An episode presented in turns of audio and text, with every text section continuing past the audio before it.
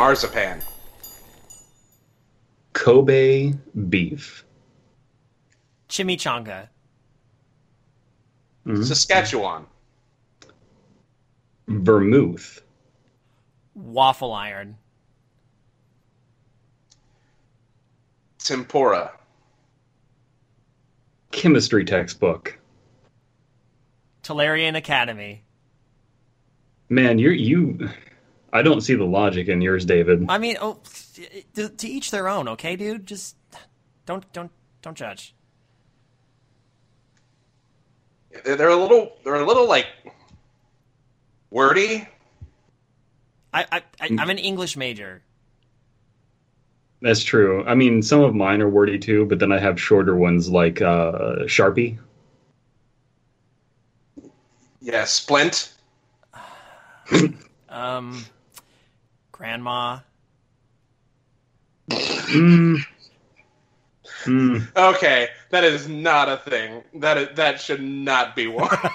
No. See, I'm a fan of Nintendogs. I'm a fan of Nintendogs too.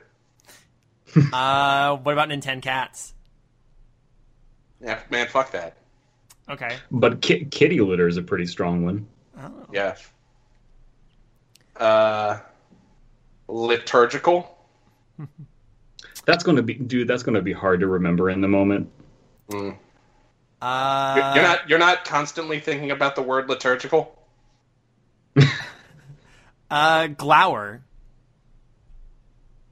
Devil trigger. I love it. And Knuckles.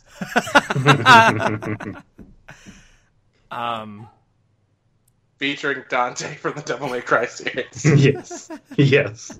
Precisely. Diamondback.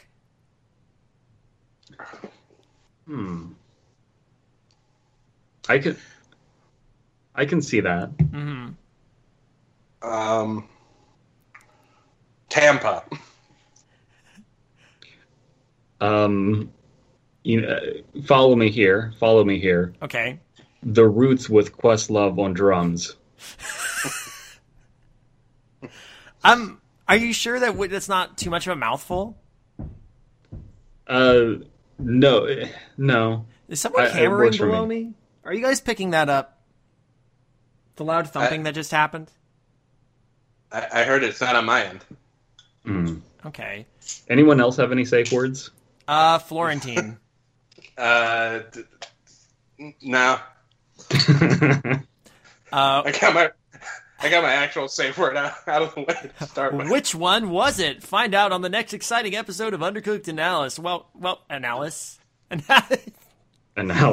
Welcome to Undercooked Analysis. That's a good safe word. It's not a fucking word. Analysis. Yeah, that's fair. Can you use the name of like your D&D character? Cade Underthoriger or something like that. Ben Diesel. Chuck Woolery. So, yeah, make sure to let us know your safe words down in the comments. Or don't, if the case may be. Or you could just make up a bunch, like, you know... Like tweet them at us. Tweet them at us because we're going to forget to look at this. Scrubs. Tweet at Scrubs. Us. Scrubs is a good one. Yeah. Scrubs tweet at us. Tweet at. But also use the hashtag safe words. Hashtag safe words. Welcome to Undercooked Analysis. It's a brand new day. The sun is high, and whatever the next lyric is, because you're gonna die. Everyone knows that I cannot use the safe word bananas. God damn it. Because there will be bananas on the premises. Well, I'm already sick of all these goddamn bananas. Oh, my beer smells good. And, and this shit is bananas. Hey, what kind of beer you got there, Alan? The beer for the night is Free State Brewing Company's Yakamaniac India Pale Ale. Yakamaniac. Yakamaniac. The Yaki Maniac combines the best American hops from the Yakima Valley into an unfiltered monster of hop aromas and flavors. It's alive with tropical flute and tropical flute. Tropical flute. Apparently, they blended a flute into this. Yeah, you know what? She was when she was down in Sandal, she cheated on her man, giving the handy people a little of the tropical flute. It's alive with tropical fruit and citrus notes melded from Columbus Centennial and Citra hops. It'll put hops in your head to be sure. Hop. Hop aromas is a good word, too. If you want to put two words together and have it be nonsense, but also sound good, like poetically, hop aromas. That's pretty good when you're, like, tied up, being whipped in the stomach. Hop aromas, hop aromas. That's a good one. Yeah. Hey, what are we doing here? Well, I'm glad you asked, hypothetical present me. Am I hypothetically present? No, this is past David, as of 3 seconds ago. Future David ain't here yet. He's probably listening right now. And we're finally getting to a thing we promised we'd do ages and ages and ages and ages ago. Loads of patrons have said, hey, do this one. I have said for ages, hey, do this one. So we're tackling the Fleming units. Yeah! Wait. Sometime probably in April. Aww. Because it was more challenging than we thought it was. Yeah, a lot of stuff happened during winter that was inconvenient. Dead Palette got the Black Plague. Alan got the Black Plague. I got yellow fever. I got more of a brown plague. Dead Palette got the full-on Black Plague. You kind of also got like a rusty plague at times. I used to play bass for rusty plague. So in like genuine explanation as to why we're delaying the Fleming units being judged, we're sorry that it's taking so long, and there's a reason that we're shooting for April. But it was a lot more work than we thought it was going to be. But we do have plans, and I can go ahead and share some of those plans. Yeah, I think you're allowed to. Yeah, so let me bring up some of my plans. So, like, we caught the flu, everyone was sick, everyone was dying, everyone was moving. It was garbage. It was actual certifiable garbage. Not like a good garbage fire, like, just garbage. There wasn't even fire involved, it was just garbage. Yeah, so the Fleming Storage Units, UCA episodes, and Unit 70 will be out when the stories are judged correctly and fairly. Unit 70 will be out when it's ready, but we can give you some info. We're going to attempt to build a wiki page for the Fleming Storage Unit universe. It will be highly curated. Unitverse, if you will. Yes, the Flemingverse. We'll come up with a real name for it and everything. Mm-hmm. The winners of the UCA contest will be given mod powers on this website. Because if they're winning, that means that they understand the established universe, right? Mm-hmm. And they helped establish what we like. And people can submit stories and edit them to expand the universe, not just in the units, but in the surrounding areas and wherever else. Unit 70's character will be a narrator that I will have in recurring stories for the foreseeable future. Mm-hmm. I won't spoil the credit sequence part of Unit 70, but I will tease by saying I wasn't joking when I said we're all going to be building stuff together. So all good things in time. Sorry that everything's taking so long. A lot of it is my part. We underestimated. I should have asked David and Alan and Sade for more help, and I didn't. And so we learned a lot in doing a big contest like this. The next time we do a giant contest, things will go more smoothly, and it won't end up being delayed damn near half a year. Right. And I just wanted to say that after our last contest, the first thing I said was we should do something simple this next time. Yeah. Alan's got the biggest I told you so smile on his face. I can actually see it from across the internet. But I can't wait for Alan's challenge because we have a vague idea of what it is. Yeah, no, it's that mine's going to be simple to judge, and a clean. Blast to judge, simple and clean. So fresh and so clean. Alan, do you want to go ahead and tease them with just how long the stories are going to be? Yeah, the word on these stories is going to be between 420 and 666 words. So there you go. Think you know where this? Some of you might know where this is going. Some of you probably don't. Either way, time for fun. By the way, I don't remember who it was on Twitter. I wish I did, so I could give them a better shout-out. I'll remember it later and bring it up inappropriately during the middle of our story. Okay. But they added me on Twitter and said I needed to follow one more person because I was at 665 followed and 420 followers. Oh. So I sent them a screenshot of who I followed, which was the devil. I followed the devil on Twitter. And, yeah, they screenshotted me at 666 followers and the other shit I said. Nice. So, David, do you want to tell us?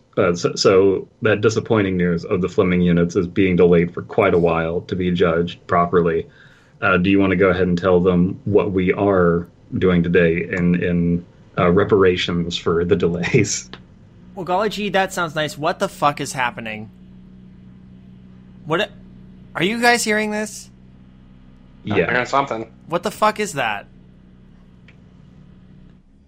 Someone is drilling or something. Actually, that's weirdly appropriate for what I know.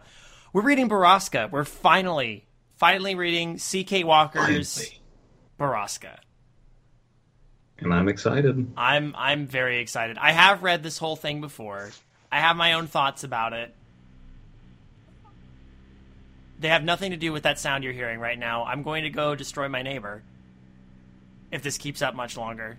Maybe it's just a really high-powered vibrator. In that case, it's that one SCP. It's going to bore through everything eventually. You have a vibrator that is so powerful it's just called the Annihilator. We'll obliterate. At Reptilian Ruler. Shout out for helping me achieve Twitter amazingness. Awesome. Thank you, at Reptilian Ruler. You are Quest. So, Borrasca, why don't we go ahead and I'll kick us off. This is going to be a long one. This is going to take several episodes, but I hope I haven't built it up too much. But we've read at least one other C.K. Walker story on this show before, and we liked it. Overall, I think she's a pretty great writer. I think she's got pretty consistent tone and style with what she does. But this is the one that I think she's most well known for, besides maybe Room 733. Who knows? Anyway, this one, scariest story of 2015 on No Sleep. Ooh, David, would you say it's a long story? I would say it's a long and hard story. Marzipan. It's a long story, but one you've never heard before. The story is about a place that dwells on the mountain, a place where bad things happen. And you may think you know about the bad things. You may decide you have it all figured out, but you don't, because the truth is worse than monsters or men. At first, I was upset when they told me we were moving to some little town out in the Ozarks. I remember staring at my dinner plate while I listened to my sister throw a temper tantrum, unbefitting of a 14-year-old honor student. She cried, she pleaded, and then she cursed at my parents. She threw a bowl at my dad and told him it was all his fault. Mom told Whitney to calm down, but she stormed off, slamming every door in the house on the way to her room.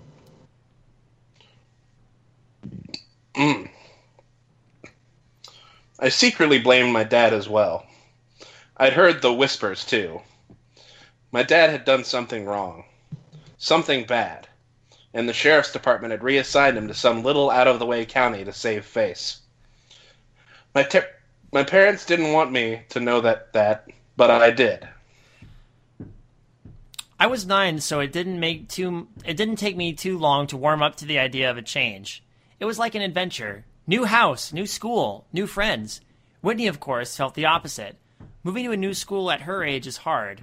Moving away from her new boyfriend, however, was even harder. While the rest of us packed up our things and said our goodbyes, Whitney sulked and cried and threatened to run away from home. But a month later, when we pulled up to our new house in Drisking, Missouri, she was sitting right next to me, texting viciously on her phone. Okay. Thankfully, we moved over the summer, and I had months of free time to explore the town. When Dad started his new job at the sheriff's office, Mom drove us around the city, commenting on this and that. The city was much, much smaller than St. Louis, but a lot nicer. There were no bad areas, and the entire town looked like it's something you'd see on a postcard. Drisking was built in a mountain valley surrounded by healthy forest lands, with walking trails and a clear and Crystal Lake, Camp Crystal Lake. Camp Crystal Lake. Crump Crystal Meth. Crystal Clear Lakes. I was 9. It was summer, and this was heaven. So this is for a story that's long. It's doing the right thing at the beginning. It's really kind of easing us into what's going on. You could, if you were really extreme, accuse the beginning of front loading, but it's not the word. It's not like bad front loading, you know. Just like. I like that it's short, sweet, to the point. Like, this is going to go badly, but here, let me just set everything up and let me be reserved about it.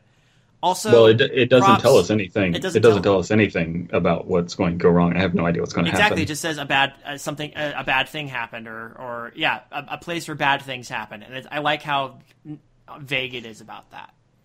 Also, I know this is like a really small thing, but the story is just called Borrasca. It's not suffering from no sleep title syndrome. Yeah. No. So yeah, I'm glad to see everybody kind of on the same page as me with this one here. It's doing a good job. It's setting the scene. Do we need to read the rest of this? I don't know. It could go to shit at any time. I'm so pessimistic at this point. I know you are, but trust me. I got through the whole thing. And I was, when I first read it, I was riveted the whole time. Okay, so we're getting a nice setting of what kind of person our narrator is and what kind of person their sister is. Mm-hmm. We know the dad. Yeah. Now she's a 14-year-old who wants the dick. Can we get some air horns? Yeah. I mean, I saved those for a rainy day. Good. Oh God. We also know the dad's a sheriff. We do. And he did a bad thing. This is a town where bad things happen because my dad's here. My dad is so lame. Well, let me suck dick. Hey, you know another story that had a corrupt cop father. Alan. We'd only been living in Drisking a week or so when our next-door neighbors came to introduce themselves. Mr. and Mrs. Landy and their 10-year-old son, Kyle. While our parents talked and drank mimosas. Mimosas. You're welcome, Landys. Mr. and Mrs. Max Landys. They're nice enough people, just they can't write worth a shit, and keep them away from your daughter.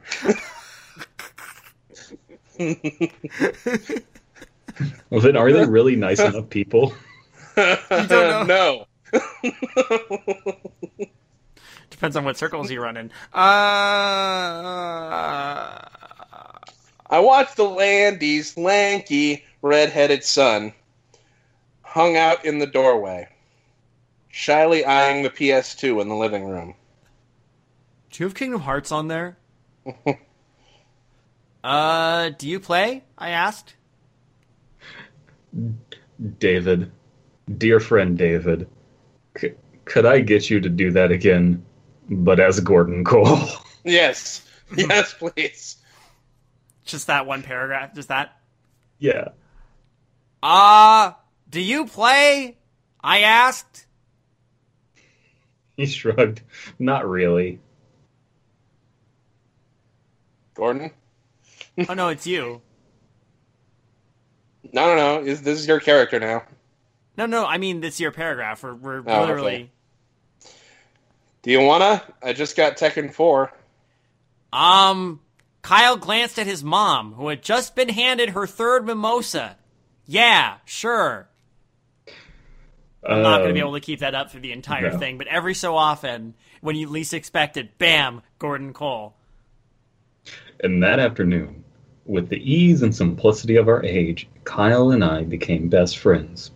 We spent the cool summer morning outside exploring the Ozarks and the hot afternoons in my living room playing Kingdom Hearts. He introduced me. Sorry, I want to know who they mained in Tekken 4. Yeah. Fucking king all the way, motherfuckers. He introduced me to the only other kid in the neighborhood our age, a skinny, quiet girl named Kimber Destaro. She was shy, but friendly and always up for anything. She was D to F.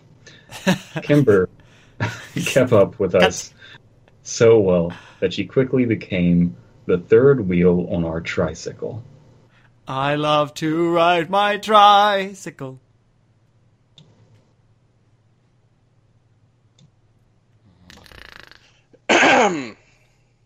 With my dad at work all the time, my mom consumed with her new friendships and alcoholism, and my sister locked in her room all day, the summer was ours to take and take it. Yep. 5 beers deep, everybody. The summer was ours to take, and take it we did. Kyle and Kimber showed me where all the best hiking trails were. If you know what I mean. Jesus. Which lakes were the best, and most accessible by bike, if you know what I mean. No, Alan, I'm starting not to understand what you mean anymore. You know. The ones you can access with a bike. A dirt bike. Oh, okay, buddy. Whatever you say. Marzipan. And where the best stores were in town. By the time the first day of school rolled around in September, I knew I was home. On the last Saturday before school started, Kyle and Kimber told me they were going to take me somewhere special, somewhere we hadn't been yet. The Triple Tree. What's a Triple Tree? I asked. It's a totally awesome, totally huge treehouse out in the woods, Kyle said excitedly. Whatever, Kyle. Come on, you guys. If there was a freaking treehouse, you would have showed it to me already. Nuh-uh. We wouldn't have. Kyle shook his head. There's a cemetery for first-timers and everything. You wanna take that line again? Okay, ladies and gentlemen, that was genuine. That was not a joke.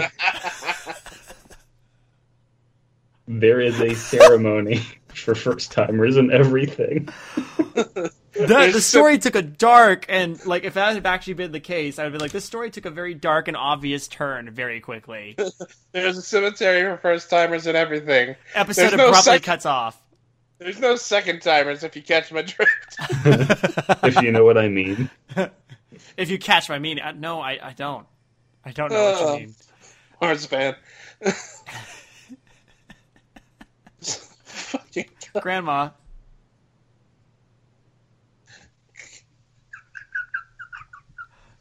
I'm sorry. You know, Something just dawned on me, just real quick. I know we're diving in full bore, but I think we kind of neglected something because Brandon, you were telling me earlier you had a guest you were bringing on for this one. Yeah, so I'm here not to read, just to observe the story and give commentary. Is my grandma? Grandma, what do you think of Borrasca? No, don't steal that dirt bike and ride it into a bunch of seagulls.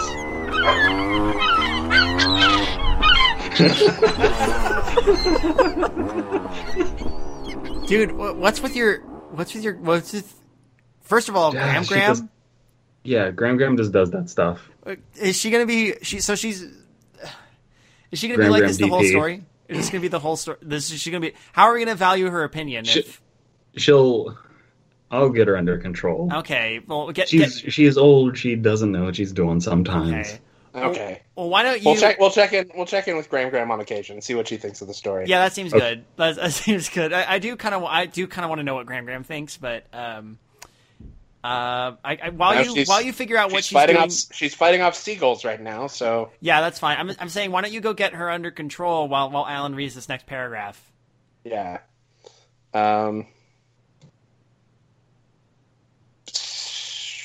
Kimber nodded eagerly in agreement, her dark orange curls bouncing off of her tiny shoulders. Yep, it's true, Sam. If you enter the treehouse without the proper ceremony, you'll disappear and then you'll die. You'll get shunted outside of time. My face fell. Now I knew they were making fun of me. That's a lie. You guys are lying to me. No, we're not, Kimber said. Insisted. Yeah, insisted. It's bad. Mars, man.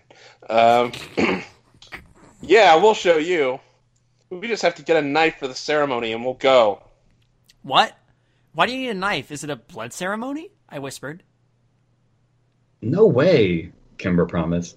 We just want some words and carve your name into the triple tray. Ah, that totally sounds like someone from the Ozarks. That's a great Ozark accent you got there. I'm from the Ozarks. I'm from the Ozarks and I just want to get fucked.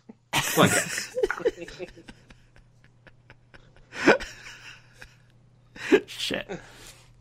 Brian! I just want to get fucked. For the love of God. Yeah? Yeah. There's no God here. There is no Dana, only Zool. There's no God, only my halls. Yep, it takes 1 minute, Kyle agreed. If you know what I mean. And it's a really cool treehouse, I asked. Oh yeah, Kyle promised. Okay, I guess I'll do it then. Kyle insisted on using the same knife he used during his own ceremony, but we paid a price to get it. Mrs. Landy just happened to be home with her youngest son, Parker, and despite Kyle's many objections, his mother insisted he take his 6-year-old brother with him.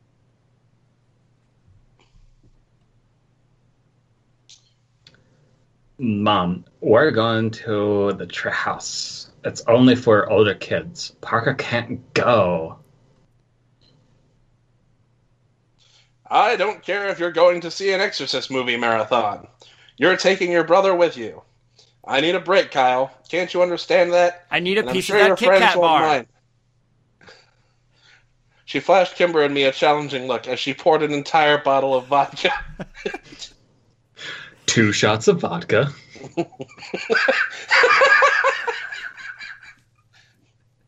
You almost heard me die that night. Oh, boy. I remember. She flashed Kim and me a challenging look, right? That challenging look was written on a $20 bill. No, not at all, Kimber said, and I nodded in agreement, taking, the money. Kyle made a loud, dramatic sigh and called his brother. Parker, put your shoes on. We're leaving now. I'd met the youngest Landy several times before, and found that he was as unlike his older brother in looks as in disposition. where Kyle was a wild, excitable fireball with hair to match. I found Parker to be an anxious, fidgety boy with small eyes and dark brown hair. Someone fucked the mailman. A small-eyed mailman. Someone fucked the Asian mailman.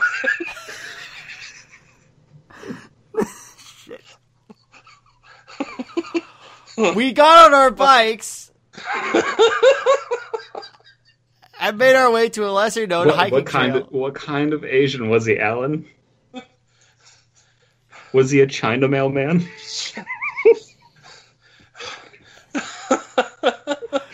We got on our bikes and made our way to the lesser-known hiking trail a few miles away.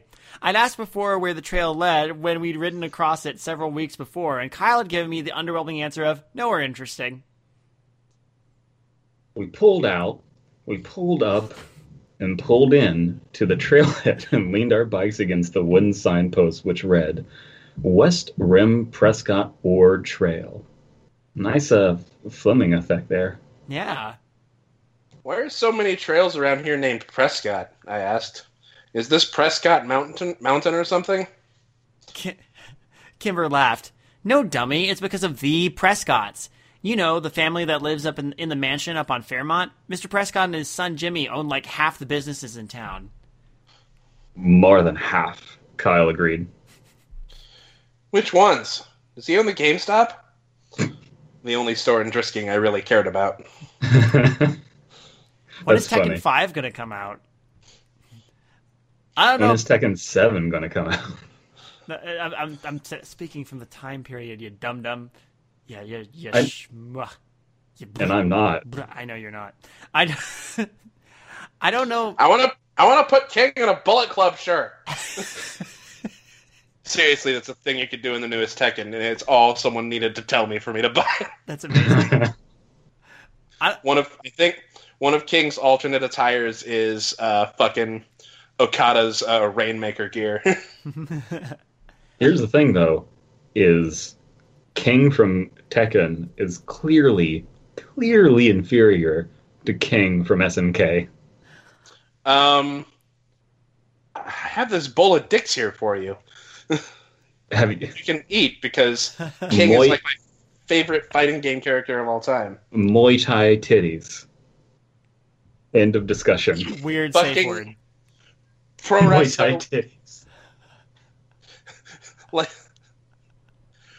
pro wrestler based on Tiger Mask, but they just decided to almost literally give him like a cat head.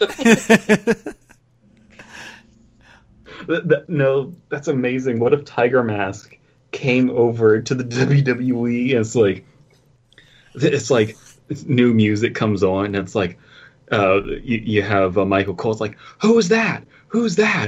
It's Kitty Face. World renowned wrestler Kitty Face 4. By the way, complete aside, everyone watch the anime Tiger Mask W. Yes, it's time to be giving Dale Cooper thumbs up. It recently ended its run, but it's a Tiger Mask anime that included actual wrestlers from New Japan Pro Wrestling. Oh, damn. And then in New Japan Pro Wrestling, they actually put fucking one of the Japanese wrestlers in the Tiger Mask and had him whacked out storylines. Sick. I don't know about that one. Cal wound a lock around the four bikes and clicked the bar into place, then spun the numbers on the dial. But like the hardware store, the pharmacy, Glitton's on second, and the newspaper.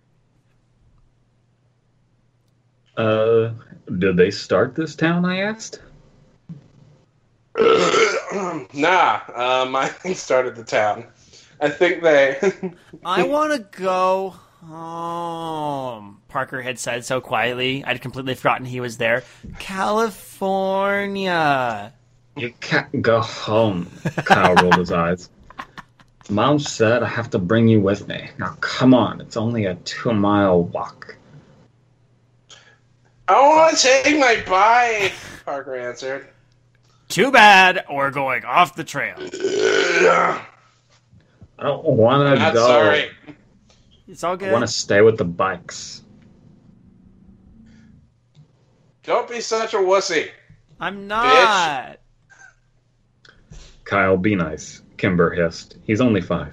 Do we know our narrator's name? Sam. Sam. Yeah, someone said Sam earlier. Mm-hmm. Yeah, so like that's arguably the main character of Totally Spies. Wait, what? Yeah, Sam. Samantha from Totally Spies. Oh. Okay. You know, if we have time at this podcast, we should talk about who our Totally Spy Foos are, but like we don't have time right now. Totally we need to keep reading. Totally Spy Foos. All right. Yeah, but I know, dude, but like we got to keep reading, guys. I haven't thought about reading Totally Spies in like ages, so I'd have to like remember. But yeah, okay.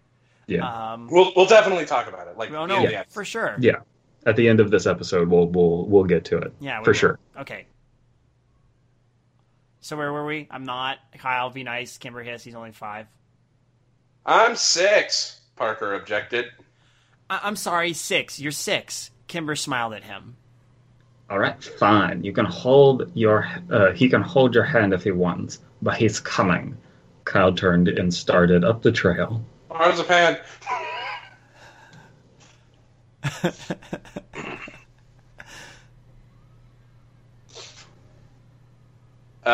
Parker face fell into it.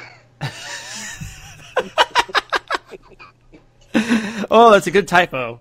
That's a good punctuation lack. Parker face fell into an undignified frown, but when the charming Kimber stuck her hand out and wiggled her fingers at him, he took it. Aww. If you know what I mean. I really don't know what you guys mean anymore. I literally don't. Are you really reaching? Are you not? Yeah. Are you not in? She's really reaching. She's really reaching with her wiggling fingers. These are children, you guys. Dear children.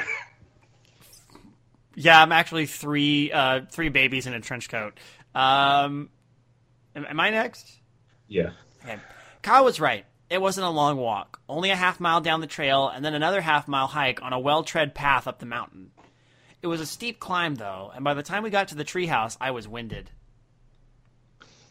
What do you think? Kyle asked excitedly. It's... Monty Python's Fly. Yeah!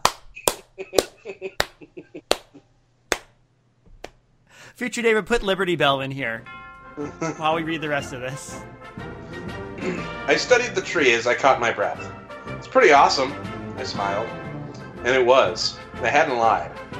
The treehouse was the biggest I'd ever seen. It had multiple rooms, and there were actual curtains in the windows. Oh, shit, curtains! Bar Bigglestein was here, adding additional curtains. The sign above the door said, Ambercott Fort, and a rope ladder hung below the threshold. Missing several planks. Cookie dough rope ladder. I marathoned all of Whitest Kids You Know recently. It's great. That's fantastic. Because it's Ambercott. I was gonna say Ambercott Fort is a. I like that we're getting the random names for things like the West Rim Prescott Trail. It's Ambercott Fort. It's Fleming as fuck is what it is. This is a very Fleming kind of story. It's a very Flemmy story. Yeah. Fat Fleming fuck. I'm going up first, yelled Parker, but Kimber caught his arm. You have to do the ceremony first, or you'll disappear, she reminded him.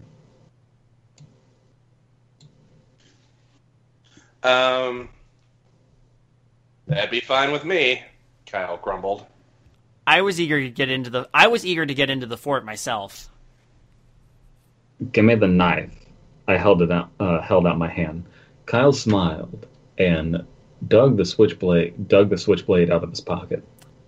He had to get around the butterfly knife to get to it.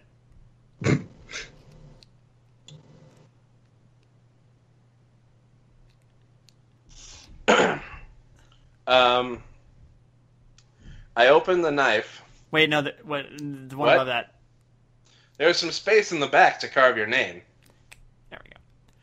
I opened up the knife, walked... What? I opened up the knife, walked around the tree looking for an empty spot. I think there should be an and there.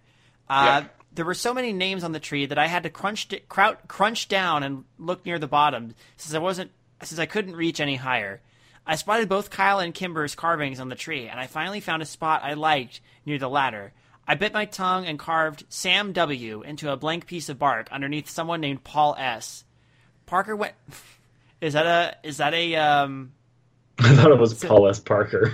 No, I was about to say, is that a Misery reference? Because the author in that was... Anyway, Parker went next, but had so much trouble with the knife that Kyle had to do it for him. All right, let's go. I ran up to the rope ladder. Hey, Gram-Gram, what do you think of this story so far? Wait, no. Gram-Gram, don't get in the cage with Bonesaw. You don't have spider powers. Oh, yeah! Oh. I don't think we should be watching this. Wow. Mm. I was funny at first, and then it got... Oh. Bonesaw was ready. Yeah. Oh. Jesus. All right, we'll check in with Gram-Gram again later. Yeah, is Gram-Gram going to be okay? She's a tough cookie. Okay. I mean, I think I've seen her. She must I don't know. She must be indestructible. That's impressive. I think, yeah. Too bad you didn't inherit any of that. No. Anyway, wait! Kyle yelled. You have to say the words first. Oh yeah. Okay. What are they? Kimber sang them out. Underneath the triple tree, there is a man who waits for me. And I got the wrong cadence to this. And should I go or should I stay? Bum, bum, bum, bum, bum, bum, bum.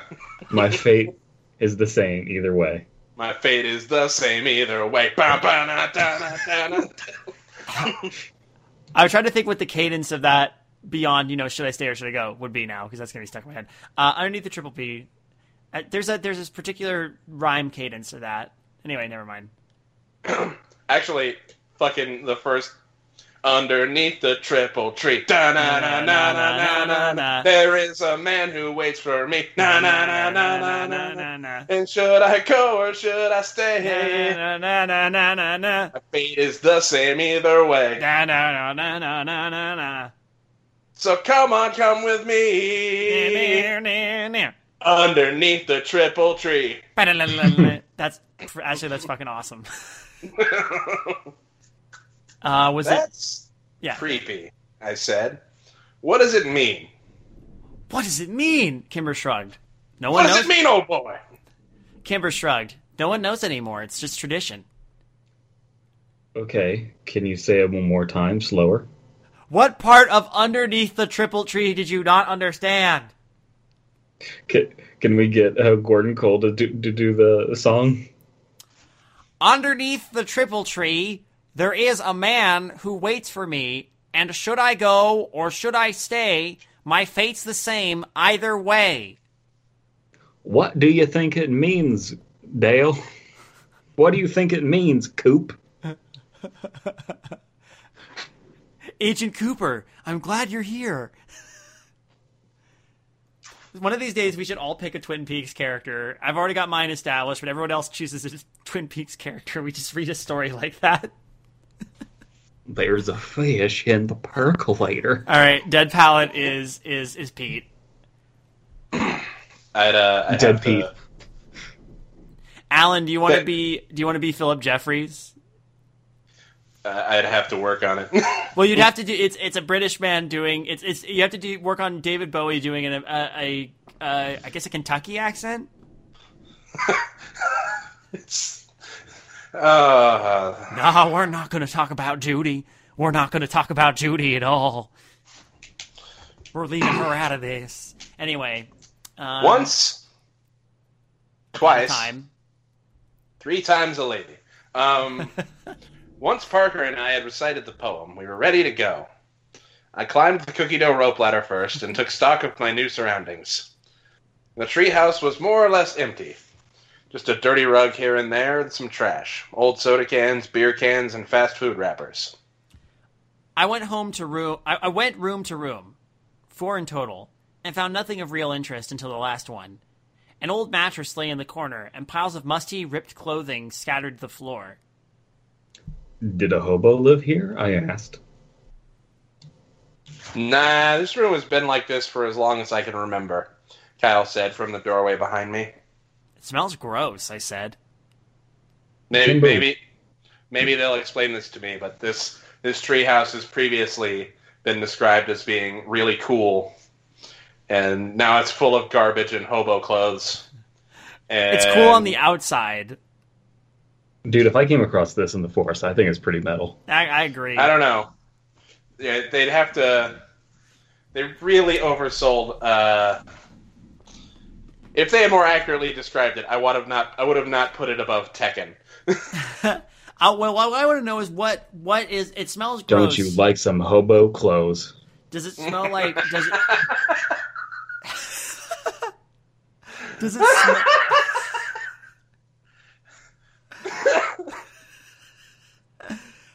I mean, does it smell like hobo clothes? Does it smell like BO and piss, or does it smell like? Mildew? Like, what does it smell like in there? You know why I have renewed faith in us right now? Why is that? Because we're reading a story that there is nothing wrong with, and we're still hilarious. I mean, I hope we're hilarious. I mean, I think we're hilarious, but do they think we're hilarious? Does C.K. Walker think we're hilarious? That's the most important thing. I'd like to think so. C.K., we'll see how she feels. If you're listening, are we hilarious? You can be honest. If we're not, I understand. We take constructive criticism here. And you're probably... Like your goddamn typos. Oh, no. Oh, shit. Roasted. 2 typos. What the fuck are you doing? Think you can write internet fiction? We're all about tearing down artists. That's what the show is. It's a roast show. I can't take a joke. We're probably cutting this part out. No, we're not. No, we're not cutting this part out. You know who you are. You can go. God damn. Be ignored. You can go be ignored, which is the best part. I won't be ignored. That's not funny. He killed himself. Is it my turn? Oh, yeah. Yeah, it is your turn. Kemper walked up to the threshold. For a second, I thought you were talking... Yeah. For a second, I thought you weren't talking about the Linkin Park guy. And there was something I had not been filled in on. Yeah. You didn't disbelieve that either. But I refuse to go any further. It's not the smell that freaks me out. It's that... She pointed up to the ceiling, and I raised my eyes to read what was written there. Road to the Gates of Hell, mile marker 1, chapter 2. That's pretty metal. What does it mean? Yeah. I asked. It's just older kids being dicks, Kyle said. Come on, I'll show you the best part of the treehouse.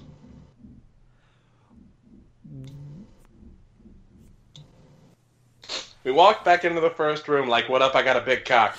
And Parker looked up at us and smiled, pointing down to what he'd clumsily carved into the wooden floor. Fart, Kyle read. I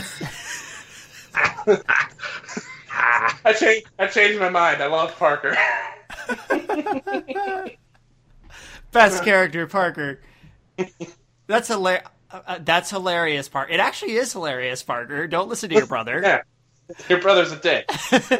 Keep carving fart into stuff. It's just older kids being dicks, Kyle said. Meanwhile, Kyle is a dick to Parker. Parker is the only cool kid. He rolled his eyes, but his little brother didn't pick up on the sarcasm and smiled proudly. Yeah! Go Parker. Fuck yeah, Parker. I do think I'm quite a comedic genius in writing fart. Kimber sat down... Kimber sat down on the floor next to Parker, and I sat on his other side. Kyle took the knife from his brother, and then walked across the room and wedged the blade between two planks of the wooden wall. He pushed, and the board gave, opening up a small secret compartment in the wall. Kyle took something out and pushed the plank back in until it was flush with the others. Check it out. He turned around and proudly held up two cans of Miller Lite beer. Whoa. These kids are living the Miller high life. Whoa, I said. Ew, warm beer. That's gross.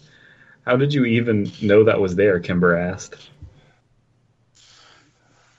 I will say, everyone, that if I had to choose a bottom shelf beer, it's going to be Miller High Life every time. Fair enough. It's the champagne of beers.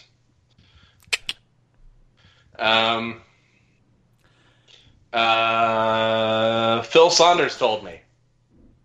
Are we going to drink it? I asked.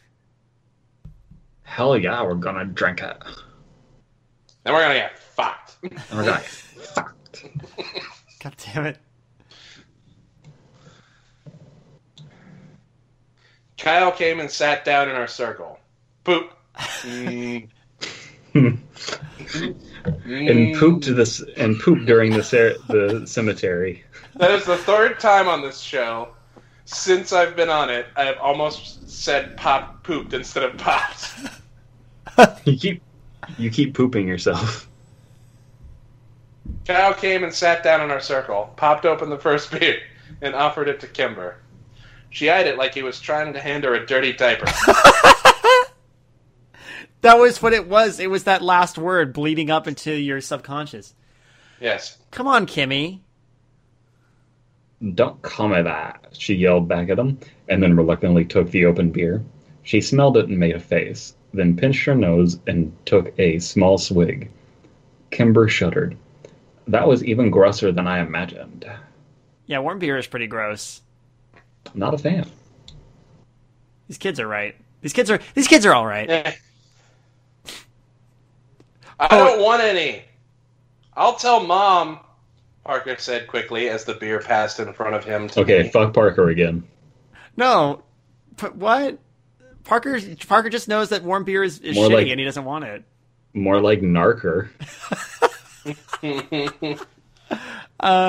Good, because you ain't getting any, Kyle promised, and you won't tell Mom shit. I put my best poker face on and took a long, deep suck on his cock of the warm beer before I had a chance to smell it. It was a poor decision, and when I retched, the foul yellow liquid went all over my shirt, if you know what I mean. You've all lost me ages ago. Aw, man. Now I'm going to smell like beer. We spent the next hour and a half drinking the two cans of Miller Lite, and after a while the taste grew more tolerable. I couldn't tell if I was becoming a man or actually getting drunk. Now you're a man. I hoped it was the former. When the last drop of the last beer was consumed, we spent 20 minutes trying to determine if we were drunk. Kyle assured us that he was wasted, while Kimber wasn't sure. I didn't think I was, but I failed all the drunk tests. All of our drunk tests. I like that. This is such a good scene. Mm-hmm. I gotta say, I actually really like this. I like that the kids are just like, "Hey, what's being drunk feel like? I don't know. Can we figure it out?" I like that Kyle's just trying to go, "Yeah, I'm totally wasted, you guys." It's very good Stephen King. Yeah, I was gonna say, like, this is the Stand By Me shit here. This is super Stand By Me, in the best possible way. Yeah. That's why I said good Stephen King. Yeah, because there's. Well, I mean, there's. He's written a lot, and some of it's good. Statistically, Kimber was in the middle of reciting the alphabet backwards when a loud metallic grinding suddenly pierced the calm mountain air like a gunshot. Kimber stopped talking, and we spent a few minutes staring at each other, waiting for the noise to end. Parker curled up to Kimber and put his hand over his ears. Put his hands over his ears. After what seemed like 10 whole minutes, the sound ended as suddenly as it had begun. So remember when I talked about that noise that was going earlier and it seemed like weird, eerie foreshadowing? Yeah. Yeah. So anyway. Blech. Pardon me. Kids don't do beer. Do you guys know? Let's try it again. Did I skip a thing? You did. Yeah. What was that? I asked, and Parker mumbled something into Kimber's sweatshirt. Do you guys know? I tried again. Kimber stared at her feet as she crossed and uncrossed them. Well? It's nothing, Kyle answered finally. We hear it sometimes in town. It's not a big deal. It's just louder up here. But what's making that sound?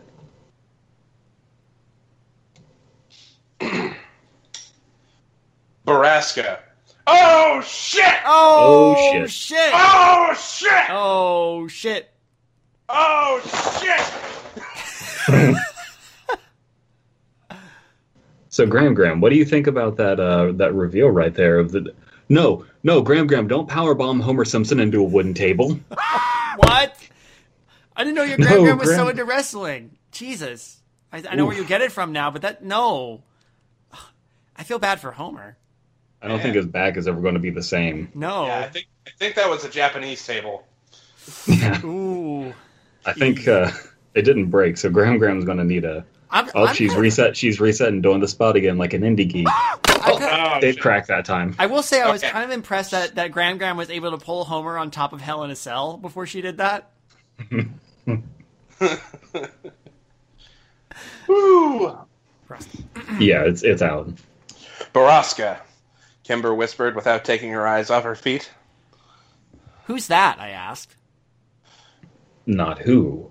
Where? If not where, why? And not why, whence? It's a place. Another town? No, it's just a place in the woods. Oh. Bad things happen there. Suicide Squad was filmed there. I thought you were going to say people go to those woods and commit suicide, and then annoying American YouTubers trivialize it. By the way, it's now officially slang at my office. If you have to go to, we have two bathrooms, one right by where we are. That's just a number one bathroom. But the other bathroom is further away from our office, and you need a key to get in there. So it's become commonplace to hear around the office, hey, I need to grab the key. I got to go take a Logan Paul. That's good. I approve of this. So bad things happen there. Kimber said more to herself than me. Like what? Bad things. Kimber repeated. Yeah, don't ever try to find it, dude, Joe said behind me, or bad things will happen to you, too. But, like, what bad things? I turned around. Kyle shrugged, and Kimber stood up and walked over to the rope ladder. We'd better go. I have to get home to my mom, she said, without explaining anything. Nothing suspicious going on here. We climbed down the ladder one by one, and then started to walk back to the trailhead in an unfamiliar silence. I was dying of curiosity about Borrasca, but couldn't decide if and what to ask about it. So, who lives there? Where? Kyle asked. Nebraska. The skinned men, Parker answered.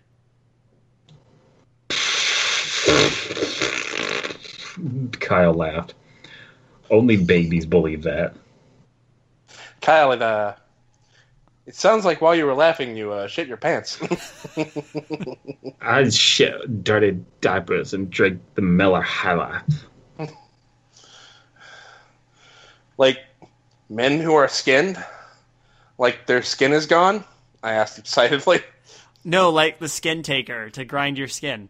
Yeah, that's what some kids say. Most of us stop believing in that, though, when we turn double digits, Kyle said. I like the concept that there's, like, this society of skinned people, and they're a post-racial society. Oh! I looked back at Kimber, who was still 9 like me, but she was staring down the trail, ignoring us. That seemed to be the end of the conversation, and by the time we reached our bikes, the awkwardness was gone, and we were giggling, trying to decide if we were too drunk to bike home. By the way, children, I encourage you to drink when you're underage, but not when you're 9 years old. Yeah. You won't appreciate it. A little higher. So, is everyone ready for Alan's underage drinking story? Because I know I've previously claimed that I didn't drink till I turned 21. Mm-hmm. But there was one exception to that rule. Okay. And I hope you're ready to hear about, like, the least impressive celebrity encounter of all time. I'm down. And this is actually a good place to do it, because there's a little, what I presume would be a page break here, because we're jumping to 2 days later. So, my dad worked for... my dad was a bartender at an airport in Dallas. As we've established before, for those of you just coming in, Alan's dad is actually quite the chef. Yeah, my dad is an amazing chef. That's his job. He was previously in the Navy. And then out of the Navy, he became a bartender. And then he went to culinary school. And now he's a chef. Cool. But we were at some, like, food service function because he worked at the bar where we, like, went to the Cowboys stadium. I got my picture taken with Dallas Cowboys cheerleaders. It was pretty cool. Sick. And I was wearing, like, I think a Slipknot t-shirt, and my dad was wearing a Pantera t-shirt. And some lady came up to us and said, hey... you guys look like you like the rock music. And I'm like... No joke. And me and my dad were both like, there's no way this conversation is not going to be entertaining. All right, yeah. We sure do. She's like, well, I just won free tickets to a rock show. And I just wanted you to give them. There's also backstage passes here and a VIP meet and greet. And this is the story... of the first time Alan got drunk at, like, age 16, being snaked free beers at a VIP meet and greet by his dad while he met the band 3 Doors Down.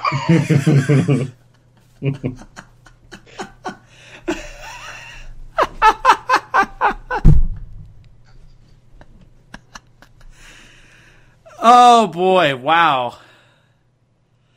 And the funniest part of this story is did you watch the world float through the dark side of the moon?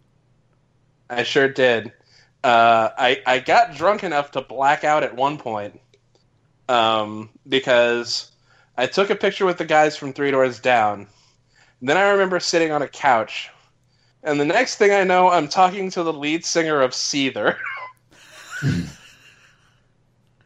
Okay. Wow. Here's Ron Parle. And the only other thing I remember is I got hype as fuck at one point because we went into the actual concert and Our Lady Peace was playing, and they started playing Chris WWF entrance music. Oh. Like, yeah, you know I got you. Break the wood down. No, Chris was it? Yeah. Okay. There's no holding me back. Yeah. Yeah, they do that song, and I had no idea, and we just walked in, and the band that does Chris Benoit's theme was doing Chris Benoit's theme, and I was like, oh shit. This was before the unpleasantness. Oh man. Speaking of which, you do realize I'm going to have to censor every single instance of that name, right? Chris. Yes. Hold on. Stevie Richards. Thank you. There you go. Okay, good. I can work with that. Let's jump ahead in time. Who read last? Was it me? I don't remember who read last. It is Alan's turn. Alan. Yeah. Good story, by the way, Alan. I approve. Good. School started 2 days later, and I'd completely forgotten about Nebraska. When my dad pulled up to the curb to drop me off that morning, I can't forget about it, because my neighbor won't let me. There is no place like Borrasca. Good old Borrasca, you. Carry on, my wayward son. When my dad pulled up to the curb to drop me off that morning, he locked the doors before I could get out. Not so fast, he laughed. As your father, I get the privilege of giving you a hug and telling you to have a good first day at school. But, Dad, I gotta meet Kyle before the flag, before the first bell. Oh, boy, you bumblefucked that one, didn't you, Brandon? It's okay, buddy. And you will! But give me a hug first. In a few years, you'll be driving yourself to school. Let me be your father while I still can. Fine, I said, exacerbated, and leaned over to give my dad a quick hug. Thank you. Now you may go meet your friend. Your mom will be waiting here to pick you up at approximately 3:40. I know, Dad. Why can't I take the bus like Whitney? And why do you talk like a supervillain? When you're 12, you can take the bus. He smiled and unlocked the doors. Until then, I get to drop you off in the mornings. If you think it'd make you look cooler, you can ride in the back seat behind the cage. I love that David is just trying to read, and you can hear his neighbor's annihilator dildo just rumbling. I could, be muting my mic during these moments, but, no, everybody gets to experience it at the moment right along with me. Oh, God. Dad, just don't. I threw open the door of his cruiser before he could say anything more, and ran as he laughed behind me.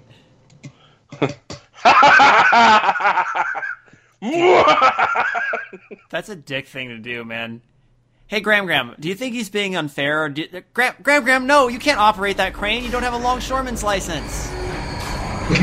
Oh.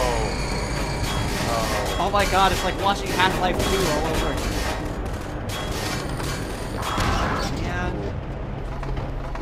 Port's going to have to pay so much.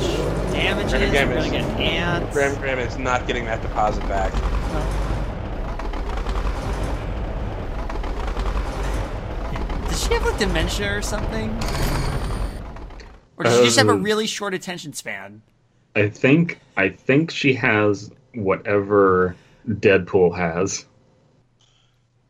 So... Cancer? Yeah, I think she's got, a lot of it. There is so much of this story, you guys. She's got dementia cancer. Yeah, we should keep reading. Her dementia has cancer, anyway. We'll check in with Gram-Gram again later. Or maybe not, who knows? Turkey vultures, anyway.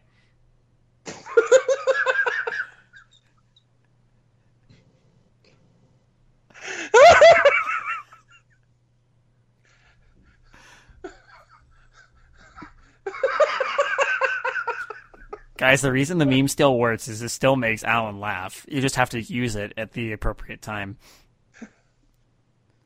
No, edit out me laughing. No. Future David, if you ever want to see your daughter again. We're talking pretty far future and also speculative future. Anyway, who, what? Is it me? I don't know. I think... it was Laugh Behind Me. I don't remember. So that is Alan. Kyle was already waiting for me at the flagpole, and he'd found Kimber, too. Dude, you almost missed the bell, he yelled when he saw me. I know, sorry. Whose class are you in? Kimber asked. She was wearing a red sweater and leggings with frogs on them. Her curly orange hair was brushed into ringlets, and her lips were pink and shiny, if you know what I mean. She never looked prettier, and I was surprised to realize I'd never really seen Kimber as a girl. Huh. Ah, Mr. Diamonds. Michael Diamond. Mike D. Mikey D. Michael Diamond of the Vietnam Diamonds. Me too, she said cheerfully. Luckily, Kyle scoffed. Oh my God. Luckily, Brandon. Kyle scoffed right in that moment. Lucky, Kyle scoffed. I'm in Mrs. Traverdes. Traverdes. Only 2 fourth-grade teachers, and I get the crappy one. I mean, the chances of that are pretty good, Kyle. There's 50, only 2 shot. Teachers, but they're 9.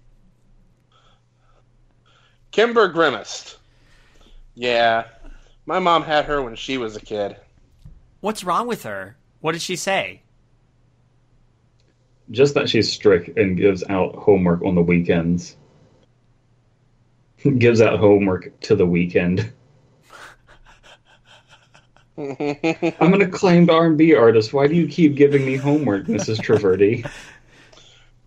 There's a Traverdy. It influences his art.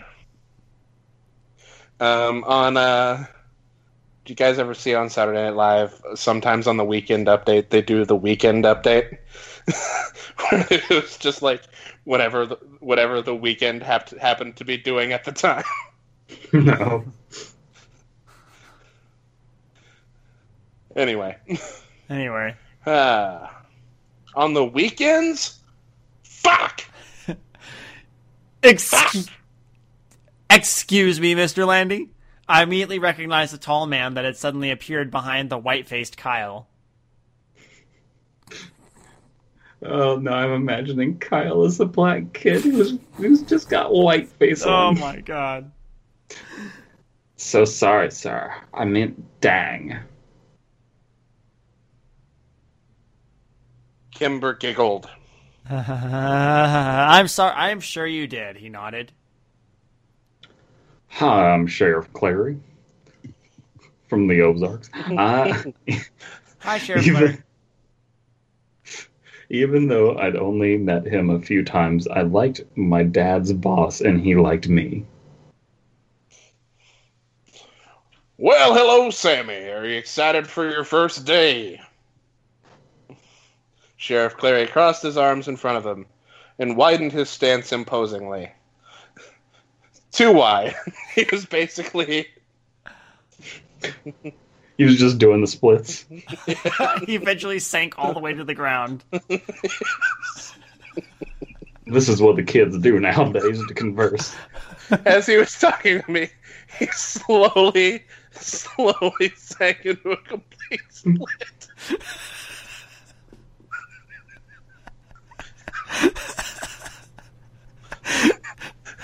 I thought that joke was going to go a completely different direction, and then it didn't, and it was better for it. So thank you, because that is a beautiful mental image. That's the funniest mental image I've had in a while. Just him standing there, and he's slowly descending, but he's just talking like he's all nonchalant.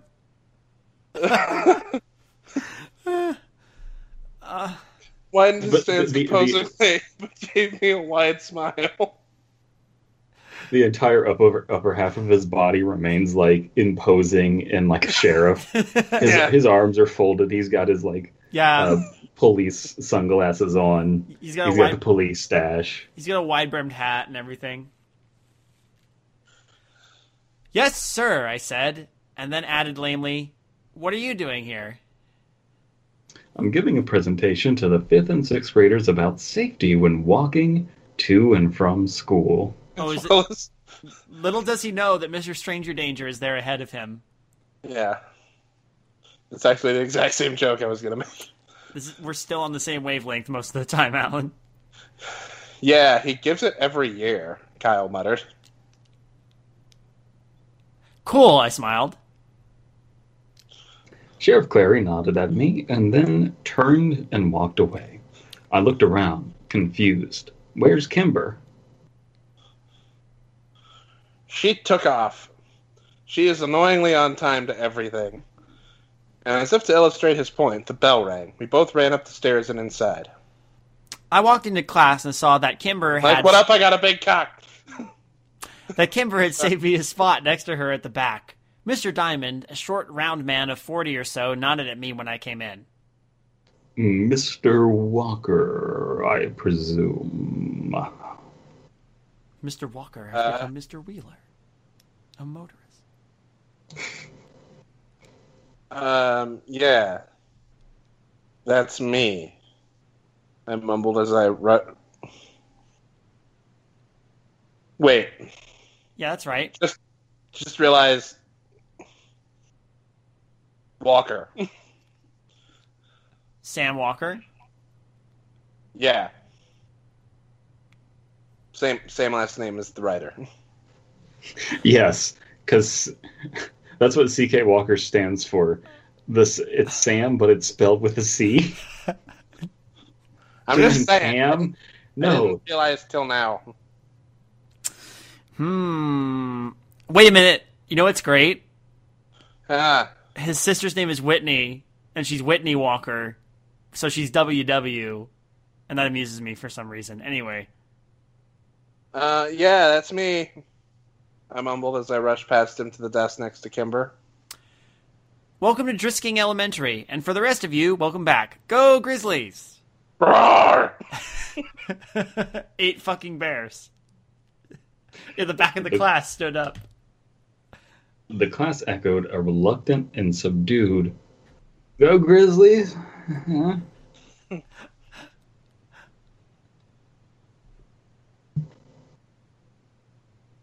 Kimber introduced me to other kids in the class. Kimber, what's a dog gonna say? Most of them were nice. They were sort of underwhelmed by me. They said their hellos and asked where I was from, and the conversations usually ended with an unimpressed, "Okay." Okay. A group of girls who sat near the front snuck looks at us all morning and snickered. I asked Kimber who they were, and she just shrugged. During our second break, they came up and talked to me. "Are you friends with Kimber Destro?" a tall, dark-haired girl asked me. Destaro! Are you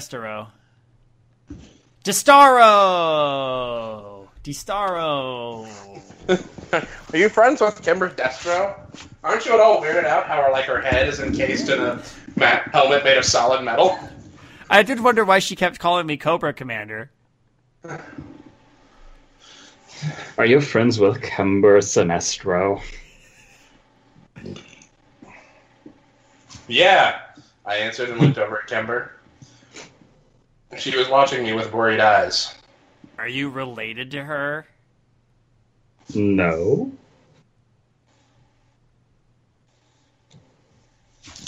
I didn't think so, because you don't have orange hair. I didn't know what to say to that. You don't have to be friends with her, you know, said the second girl with the oddly round face. I wanna be friends with her, cunt. Yeah, seriously. A third girl behind the other two snorted. She just kept snorting. She just kept snorting. Crazy? I was like, stop. Stop it. I would like bullying to get weirder. Yes. Stop. Stop! Stop it! What? Are you calling me a pig, or are you... Stop!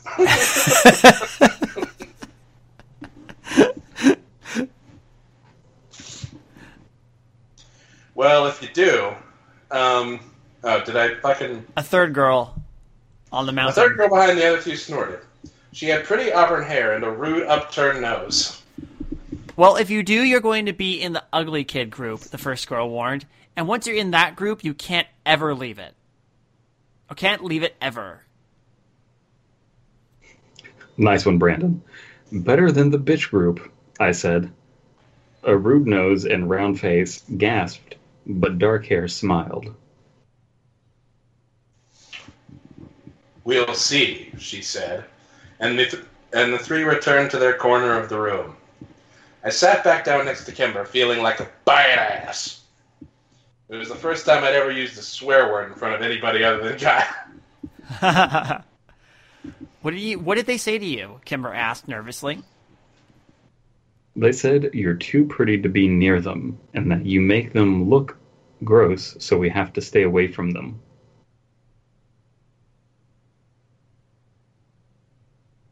Yeah, liar, Kimber answered. Liar, Kimber answered, but I could tell she was smiling. We met Kyle in the cafeteria at lunch, and he had nothing but bad things to say about this morning. Mrs. Tverdy was old and mean, and she made everyone come up and say something about themselves, even though the class had only 14 kids and they all knew each other. When the bell rang for recess, I went to throw my lunch away with Kyle, and I bumped into a kid I hadn't seen before. What up, I got a big cock. Hey, are you Sam Walker? The kid asked. Hold on, let me see if this joke lands. No,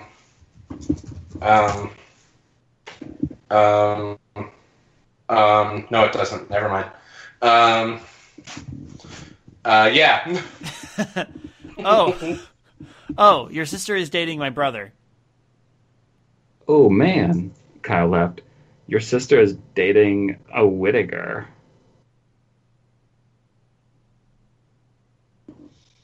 Shut up, Kyle, the kid grumbled. It's going to be Whitney Whittaker.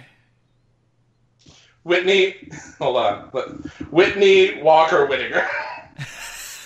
www. As funny as it was, I couldn't help but be a little surprised. Not that I've been paying attention. What are you doing? What? It's my turn. Fuck you. I'm usurping your turn. As funny as it was, I couldn't help but be a little surprised. Not that I'd been paying attention, but I'd only seen Whitney out of her room once over the summer.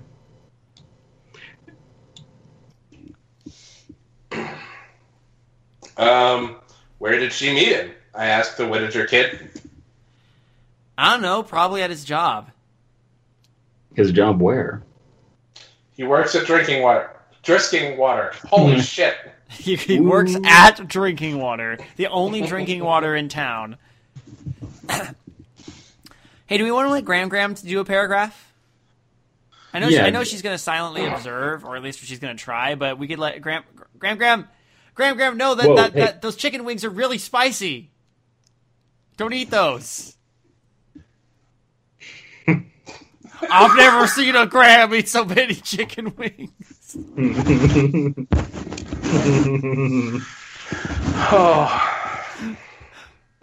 didn't make any sense to me, but I shrugged it off. You might want to get her some water. I did remember my mom giving Whitney some menial tasks, like getting the car washed and setting up some utilities to get her out of the house.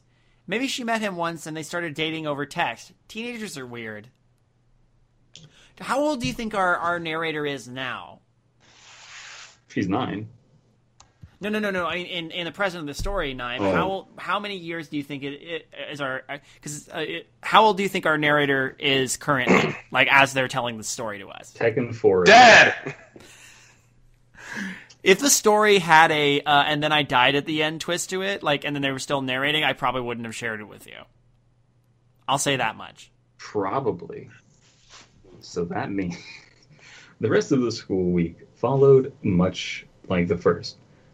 we were well into the first month when I heard someone mention the Skinned Men again, who by definition were all very well circumcised.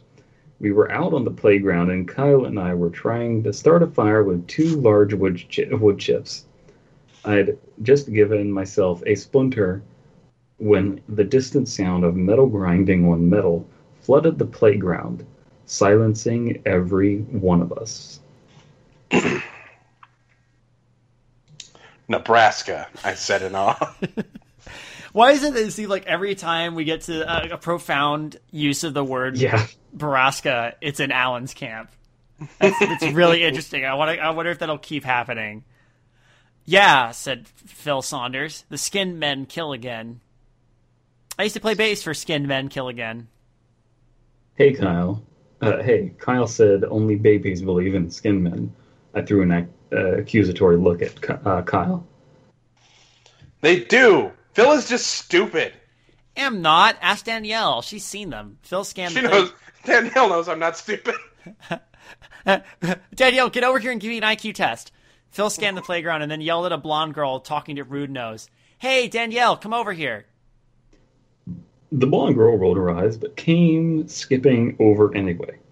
What do you want? I told you Kayla doesn't like you, Philip.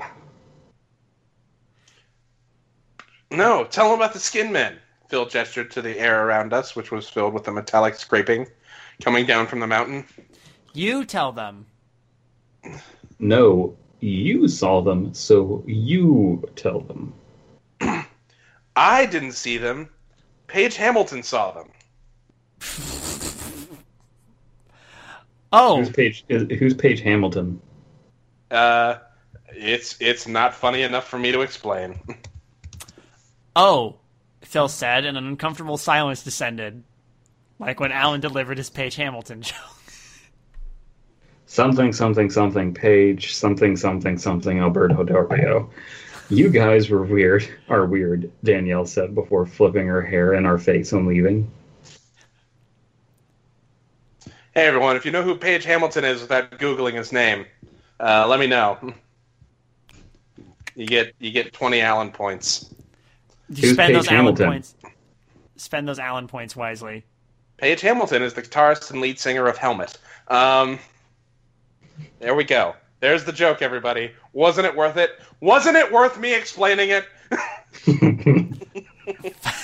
For the sake of alleviating our confusion, yes. Thank you, Alan. Now I feel a little bit smarter. If someone ever asks me who's the lead guitarist of Helmet, I'll say Paige Hamilton. The sounds from the mountain abruptly ended. Is that where we are? No. Cool. I'm glad I read it so dramatically then.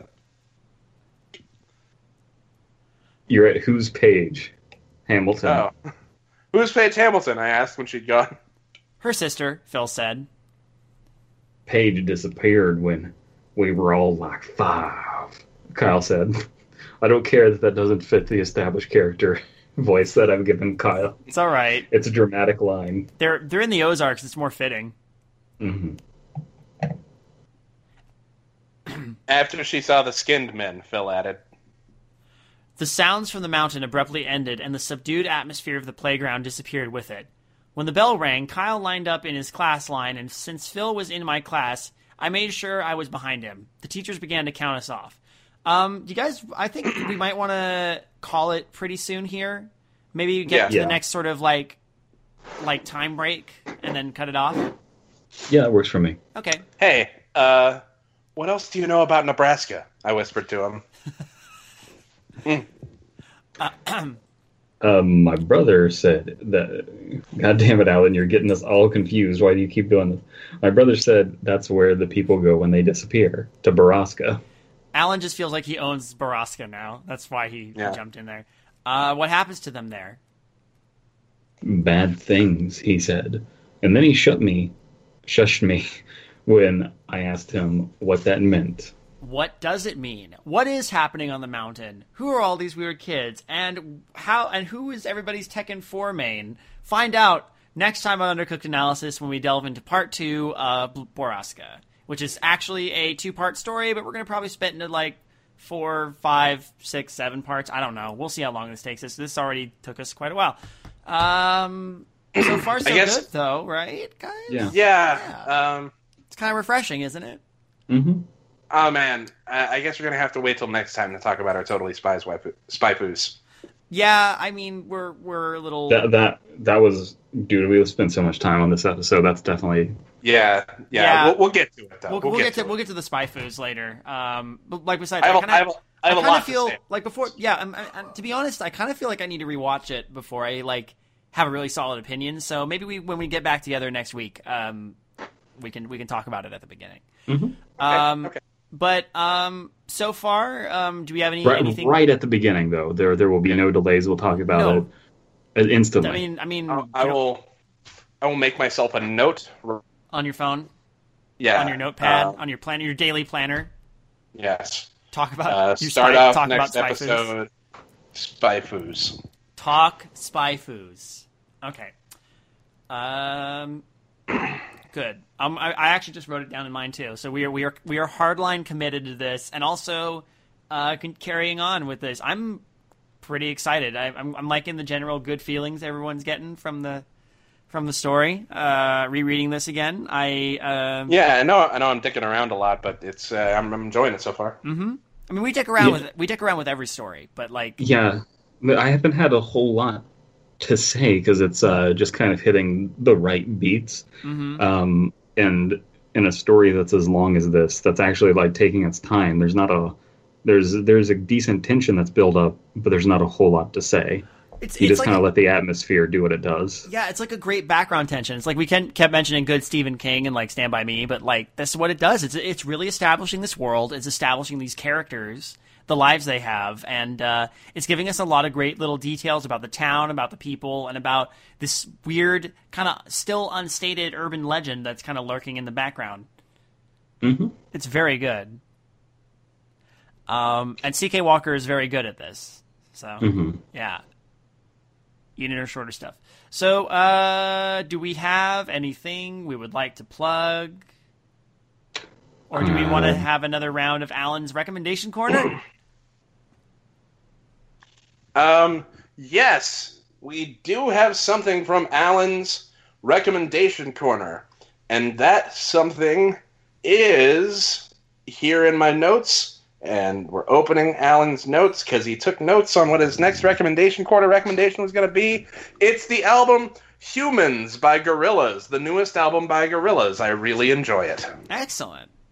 A lot of guests on this album, a lot of unknown kind of indie out there guests to sink your teeth into. Real good shit. This is a real good album.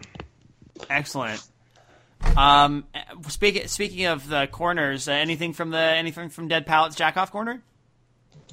There is a new episode of The Witching Hour that is it's our 50th full episode. And it's about Devilman Crybaby, the anime that was produced by Netflix. So go check that out. All right, I'm down for that. And from